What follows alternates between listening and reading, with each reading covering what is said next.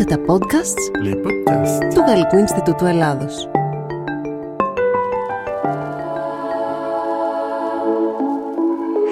Καλωσορίζουμε στο νέο επεισόδιο της σειράς podcast του Γαλλικού Ινστιτούτου Ελλάδος με τίτλο «Ραντεβού Σινέ». Είναι το, το, το τελευταίο podcast για το 2022.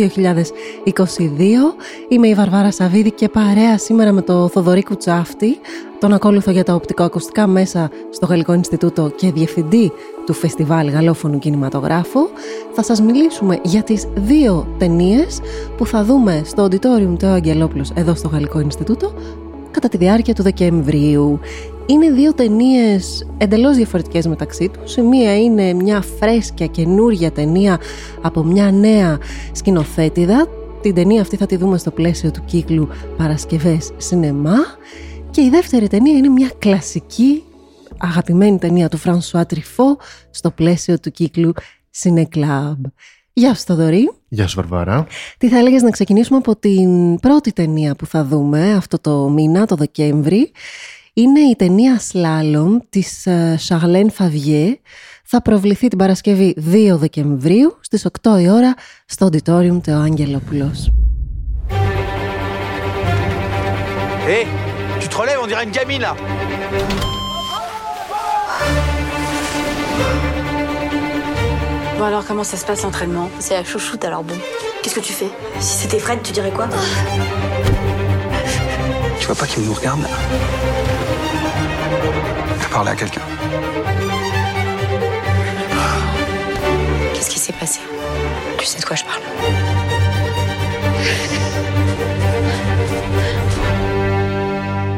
Ακούσαμε λοιπόν ένα απόσπασμα από το τρέιλερ από το, την ταινία Slalom, ε, την πρώτη μεγάλου μήκους ταινία της Charlène Favier, μιας νέας Γαλλίδας σκηνοθέτηδος. Είναι γεννημένη το 1985, έτσι, για να έχετε μια εικόνα ότι είναι πραγματικά πολύ νέα α, Ακριβώς. γυναίκα. Και είναι μια ταινία που έκανε την ελληνική της πρεμιέρα στο Φεστιβάλ Κινηματογράφου Θεσσαλονίκη το 2020.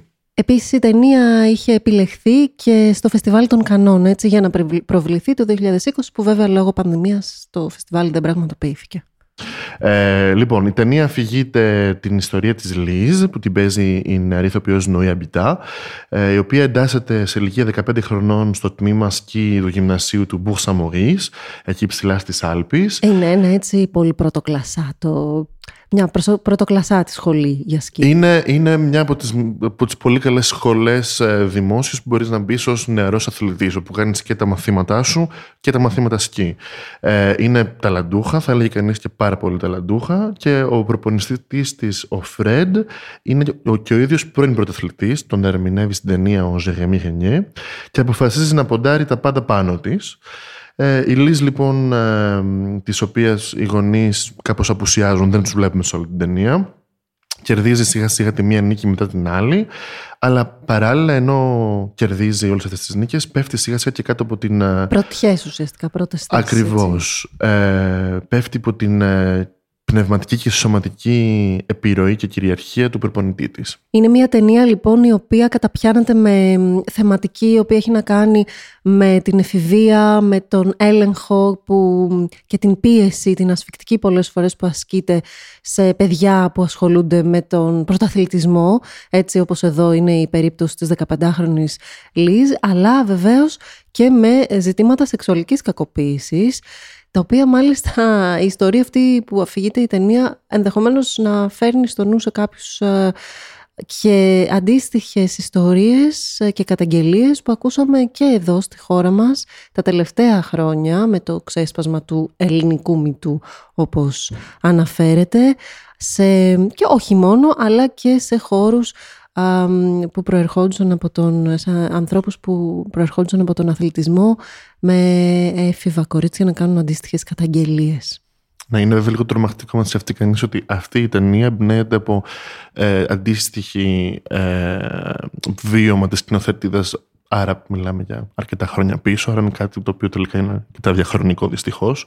Και είναι κάτι το Ε, οποίο προφανώς η ίδια το έζησε και το επεξεργαζόταν με έναν τρόπο γιατί την άκουγα και σε μια συνέντευξη που έδινε στην Uni France και ε, έλεγε ότι αυτά είναι θέματα που την απασχολούν τόσο ή άλλως και στις ε, μικρού μήκους ταινίες που έχει κάνει, δηλαδή τα έφηβα κορίτσια, η πίεση που τους ασκείται, η σχέση με μεγαλύτερους άνδρες και αυτή η σχέση εξουσίας που υπάρχει πάνω τους, έτσι. Ακριβώς. Όπως είπαμε λοιπόν, ε, η ιστορία εμπνέεται από βίωμα της συνοθέτηδας, η οποία και αυτή σαν 15 της ήταν ε, ε, σκιέρ και μπήκε σε ένα τέτοιο σχολείο κλειστό και έζησε ένα αντίστοιχο, μια αντίστοιχη εμπειρία. Είναι και λογικό κάπως, γιατί είναι η πρώτη της μεγάλου μήκους ταινία αυτή, η ταινία της Αρλέν Φαβιέ και είναι λογικό να εμπνέεσαι συνήθως αυτές τις πρώτες δουλειές και από προσωπικά βιώματα και να θες να τα μεταφέρεις. Ε, και εδώ το καταφέρνει με ένα αρκετά όμορφο τρόπο και πολύ έξυπνο. Καταφέρνει πρώτα απ' όλα και κινηματογραφεί με πάρα πολύ όμορφο τρόπο όλες τις ε, σκηνές, έτσι, τις αθλητικές στιγμές και έχει καταπληκτικές ε, σεκάνς που κατεβαίνουν στις πλαγιές έτσι, χιονισμένες ε, και είναι και έξυπνο σαν κάδρο γιατί ακριβώς το κάδρο αυτό το οποίο θέτει την ιστορία της, αυτό το σχολείο ε, οθεί τους χαρακτήρες σε μια υποχρεωτική εγκύτητα. Πρώτα απ' όλα ε, η σχέση που έχει ένας προπονητής με τον αθλητή τον οποίο προπονεί είναι πάντα πολύ στενή, ξέρει τα πάντα για αυτόν, είτε είναι η διατροφή της, είτε είναι τα κιλά της, είναι το σώμα της, η της, μέχρι και την περίοδο της ξέρει. Ε, και σε σημείο που αυτό θα, θα, αυτή η εγκύτητα θα τους φέρει πάρα πολύ κοντά και θα ξεπεράσει μια κάποια όρια. γραμμή βασικά, κάποια όρια, έτσι ακριβώς. Πες μας και δύο λόγια για τους δύο πρωταγωνιστές της ταινίας, τη Νοέα Μπιτά, η οποία υποδίεται τη Λίζ, τη 15χρονη, και τον Ζαγαμί Ρανιέ, ο οποίος υποδίεται τον προπονητή της. Η Νοέμπιτα είναι μια νέα ηθοποιός. Την, έχουμε, ίσως, την έχει ξαναχρησιμοποιήσει σε ταινίες της μικρού μήκους η Σαλέν Φαβιέ στο παρελθόν. Ε, και εδώ κάνει μια πολύ επιτυχή, ένα πολύ επιτυχές πέρασμα στη Μεγάλου Μήκους και απέναντι από έναν πολύ πιο καταξιωμένο ηθοποιό που είναι ο Ζεγέμι Γενιέ.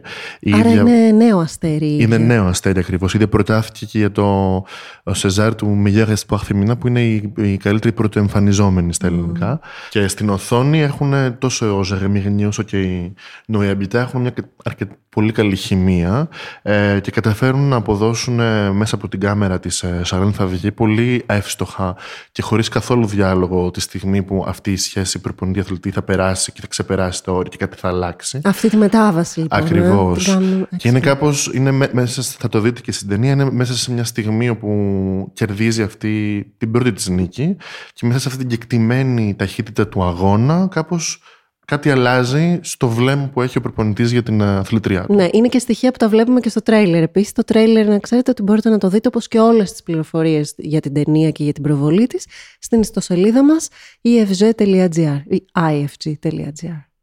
Και για κλείσιμο θα πω απλώς ότι σε αυτή την ταινία ε, καταφέρνει η σκηνοθέτης να δώσει πολύ εύστοχα το πώς αυτές οι σχέσεις κυριαρχίας στηρίζονται πάρα πολύ στο κενό που δημιουργείται γύρω από το θέμα και στην απομόνωσή του. Ε, και ο τίτλος της ταινίας «Σλάλομ» θα μπορούσε να ειδωθεί και μεταφορικά. Δηλαδή ένα σλάλομ συναισθηματικό επίσης ανάμεσα σε διάφορες ε, ακραίες ενδεχομένως καταστάσεις που ζει η πρωταγωνίστρια και από τις οποίες ενδεχομένως προσπαθεί κάπως να ξεφύγει. Ακριβώς. Δεν θα πω παραπάνω. Θα σας αφήσω να ανακαλύψετε την Παρασκευή 2 Δεκεμβρίου. Λοιπόν στις 8 εδώ στο Auditorium του Αγγελόπουλος.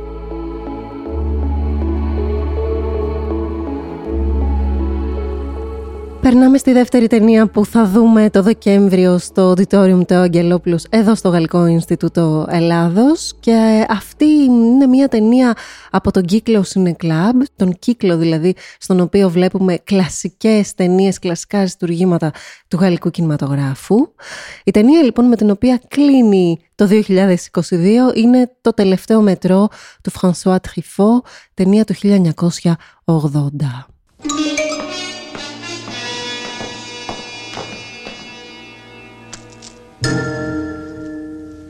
Voyez Oh, je vois. Je vois qu'il y a deux femmes en vous. Vous ne me dites pas qu'il y a deux femmes en moi Si, justement. Il y a deux femmes en vous. Oui, mais malheureusement, aucune des deux n'a envie de coucher avec vous. J'avais l'impression que vous entrepreniez quelque chose avec toutes les femmes sauf moi. D'abord, pas toutes les femmes. Et puis vous m'intimidiez. Écoutez-moi bien, On est embarqués sur le même bateau. On continue de jouer cette pièce ensemble. Mais en dehors de ça, je vous demande de ne plus jamais m'adresser la parole.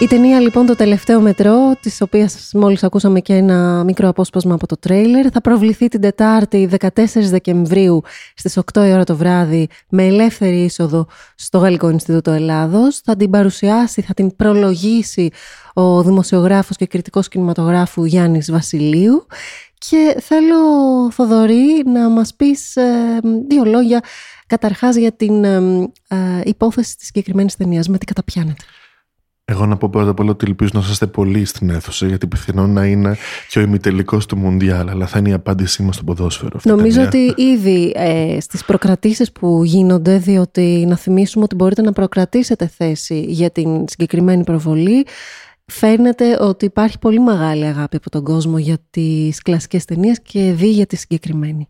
Le Dernier Métro, το τελευταίο μετρό του François Truffaut, εξιστορεί την προσπάθεια ενός μικρού παρισινού θεάτρου να επιβιώσει κατά τη διάρκεια της ναζιστικής κατοχής ε, στη Γαλλία. Διεξάγεται το 1942, έτσι, στο Παρίσι η ταινία. Η ταινία καλύπτει μια περίοδο δύο χρόνων, από το 1942 μέχρι το 1944.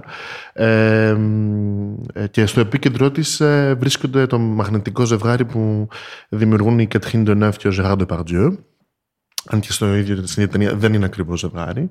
Ε, και οι κυριότεροι χαρακτήρες είναι η Marion Steiner, την οποία ερμηνεύει η Κατρίν Ντενεύ. Είναι μια όμορφη, ψύχρεμη πρωταγωνίστρια με, τον παλιό ρόλο, με την παλιά έννοια του, του, της λέξης ε, και νυν διευθύντρια του Théâtre Montmartre, ε, ο σύζυγός της ε, ε, Λουκά Στενέρ, ο οποίος κρύβεται ε, στο υπόγειο κελάρι του θεάτρου. Διότι είναι, είναι εβραϊκής καταγωγής. Γιατί, είναι ακριβώς εβραϊκής καταγωγής και είναι ο πρώην κεντρικός σκηνοθέτης και διευθυντής του θεάτρου και ο νεοαφιχθής Μπερνάρ Γκρονζέ, ένας νέος ε, πρωταγωνιστής που πρέπει να ανέβει στο, στο, ε, πάνω στο σανίδι απέναντι από τη Μαγιόν και είναι, προέρχεται από τον Grand Guignol, μια πιο λαϊκή μορφή τέχνης και για τον οποίο αυτό το πέρασμα στο θέατρο Μομάχτ είναι και μια μεγάλη ευκαιρία να παίξει στο σοβαρό θέατρο. Άρα εδώ έχουμε αυτό το θέατρο που παλεύει να επιβιώσουμε στη γερμανική κατοχή, τη διευθύντρια και τον ιδιοκτήτη του θεατρου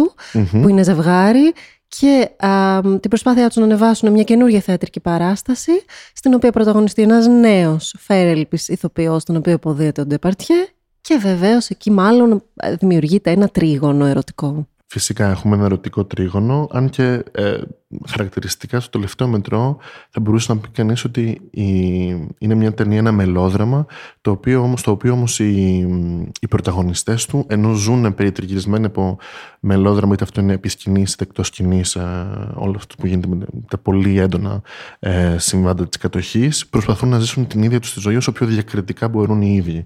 Ε, ε και είναι κάτι που χαρακτηρίζει αυτούς τους, ε, τους χαρακτήρες.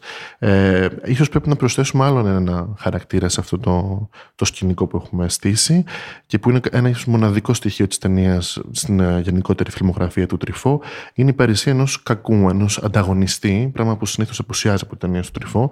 Εδώ ε, αυτόν τον ανταγωνιστή θα το βρούμε στο πρόσωπο του Νταξιά, ένας κριτικός θεάτρου με πολύ χμηρή πένα, ο οποίος βασίζεται στον, ε, σε πραγματικό και πρακτό πρόσωπο, το φιλοναζιστή και αντισημιτικό κριτικό θεάτρου Alain Λομπρού, ο οποίος ε, κατά τη διάρκεια της κατοχής είχε τέτοια δύναμη πένα που για κάποια περίοδο υπήρχε περίπτωση να, να κερδίσει και την, ε, και την διεύθυνση της Comédie Française. Ήταν τέτοια η, η, η δύναμή του.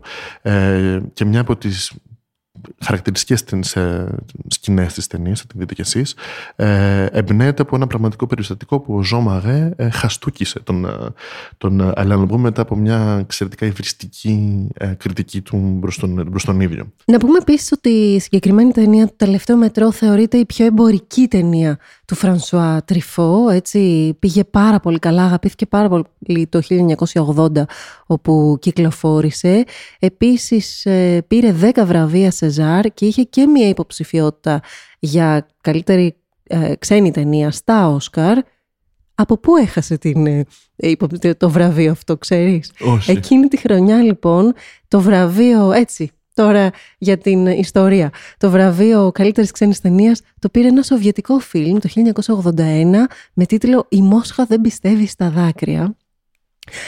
μάλιστα στην ίδια κατηγορία, έτσι πάλι για την ιστορία, ήταν υποψήφιος και ο Ακύρα Κουροσάβα με την ταινία που είχε κυκλοφορήσει τότε το «Καγκεμούσα».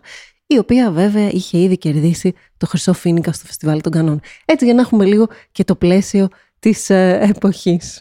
Είναι ευτυχώς που είχε τέτοια επιτυχία η, η ταινία εμπορική γιατί αυτό επέτρεψε και στον ε, Τριφό να, να συνεχίσει την ανεξάρτητη παραγωγή των ταινιών του. Η ίδια του εταιρεία είχε δυσκολίες οικονομικές πριν από αυτό και κάπως αυτή η, η εμπορική επιτυχία ήταν μια ανάσα για τον ίδιο και την, ε, και την εταιρεία του. Ούτως ή άλλως είχε και αυτά τα τεράστια ονόματα ως πρωταγωνιστές, την καταπληκτική Κατρίν Ντενέ, εντάξει και τον Ζεράρ Ντεπαρτιέ που εκείνη την περίοδο ήταν ε, στα, στο peak του θα μπορούσαμε να πούμε.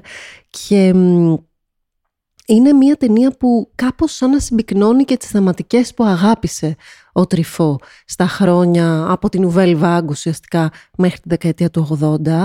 Δηλαδή την αγάπη του για το σινεμά, έτσι, για το θέατρο, για τους ηθοποιούς. Είναι μια ταινία που μιλάει γι' αυτό. Είναι μια ταινία που θα μπορούσε να μας θυμίζει λίγο το To Be or Not To Be, το να είσαι να μην είσαι του Ernst Lubitsch, με την έννοια ότι και αυτή διαδραματίζεται σε ένα θέατρο μέσα στην κατοχή και, ε, ε, και ε, έχει και κάποιος έναν απόϊχο από την Αμερικάνικη νύχτα που έκανε ο, ο Τριφό, όπου εκεί ήταν ε, παρακολουθούσαμε τα γυρίσματα μιας ταινίας, που είχαμε μια ταινία μέσα σε μια ταινία. Αλλά βέβαια έχει και όλη αυτή την προβληματική για την επιβίωση, τη Ακριβώς. συζήτηση και τη σκέψη και το σχόλιο για, το, για την ιστορία την ίδια, για τις ε, κοινωνικές τάξεις, για την τέχνη και τον έρωτα που μπλέκουν. Άλλωστε και τρυφό έτσι ζούσε. Ακριβώς. Και εδώ είναι ίσως και μια βαθιά προσωπική ταινία για τον ίδιο τον Τριφό. Ε, βέβαια, ο ίδιος δεν έχει ε, μιλήσει εκτεταμένα για το, για το συμβάν αυτό, αλλά ξέρουμε ότι ε, έμαθε πολύ αργά ποιος ήταν ο πραγματικός του πατέρας μετά τα 30.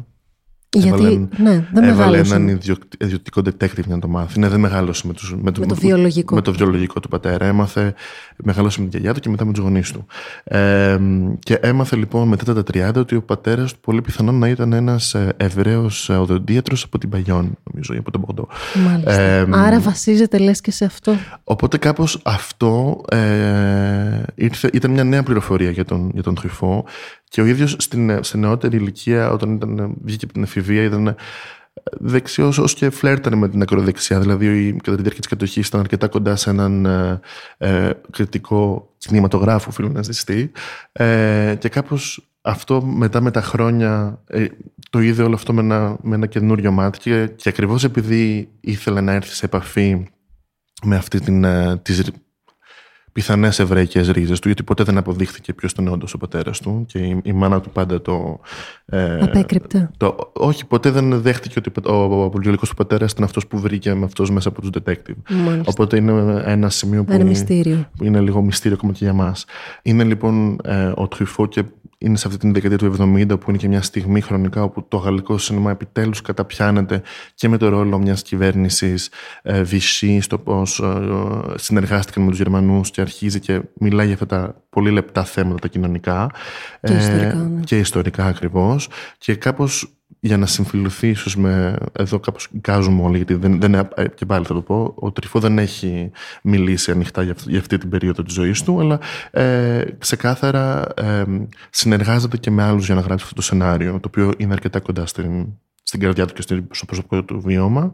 Έχει τη χρόνια συνεργατητά του τη Σουζάν Σιφμάν, η οποία είναι η ίδια Εβραία, αλλά ζητάει και. Συνεργάτητά του στο σενάριο; Στο σενάριο και ζητάει επίσης έξτρα βοήθεια ε, από τον Κλοντ Γκαμπέρ που είναι ένας άλλος ε, σεναριογράφος και αυτός εβραϊκής ε, καταγωγής όπου εκεί του ζητάει συγκεκριμένα βοήθεια για, για να χτίσει αυτόν τον χαρακτήρα του διευθυντή θεάτρου που είναι και ο μόνος πραγματικά εβραίος χαρακτήρας που έχουμε σε αυτήν την ταινία και που θα κάπως θα αντιπροσωπεύσει ε, ένα εβραϊκό point of view.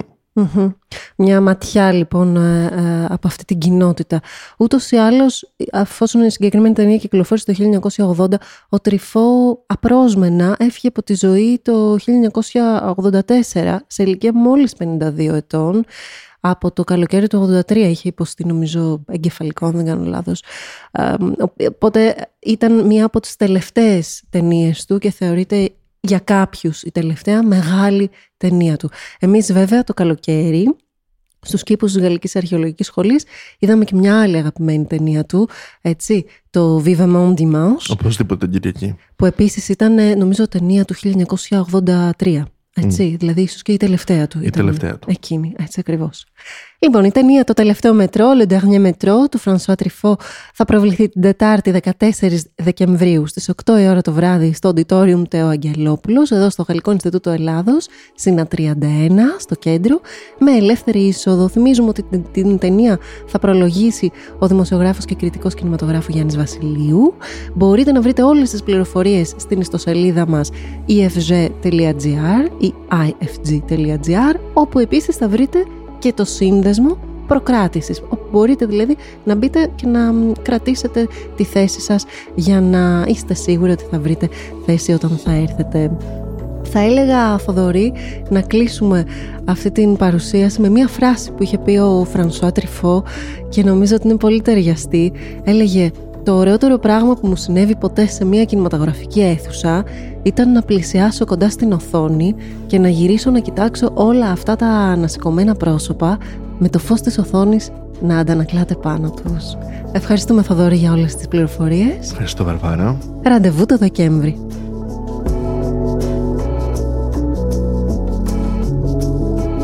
Τα podcast Rendezvous Ciné είναι μια παραγωγή του Γαλλικού Ινστιτούτου Ελλάδος. Στην παρουσίαση η Βαρβάρα Σαβίδη. Στον ήχο ο Γιάννης Τσιριγώτης. Τη μουσική υπογράφει ο Νταν Χένινγκ.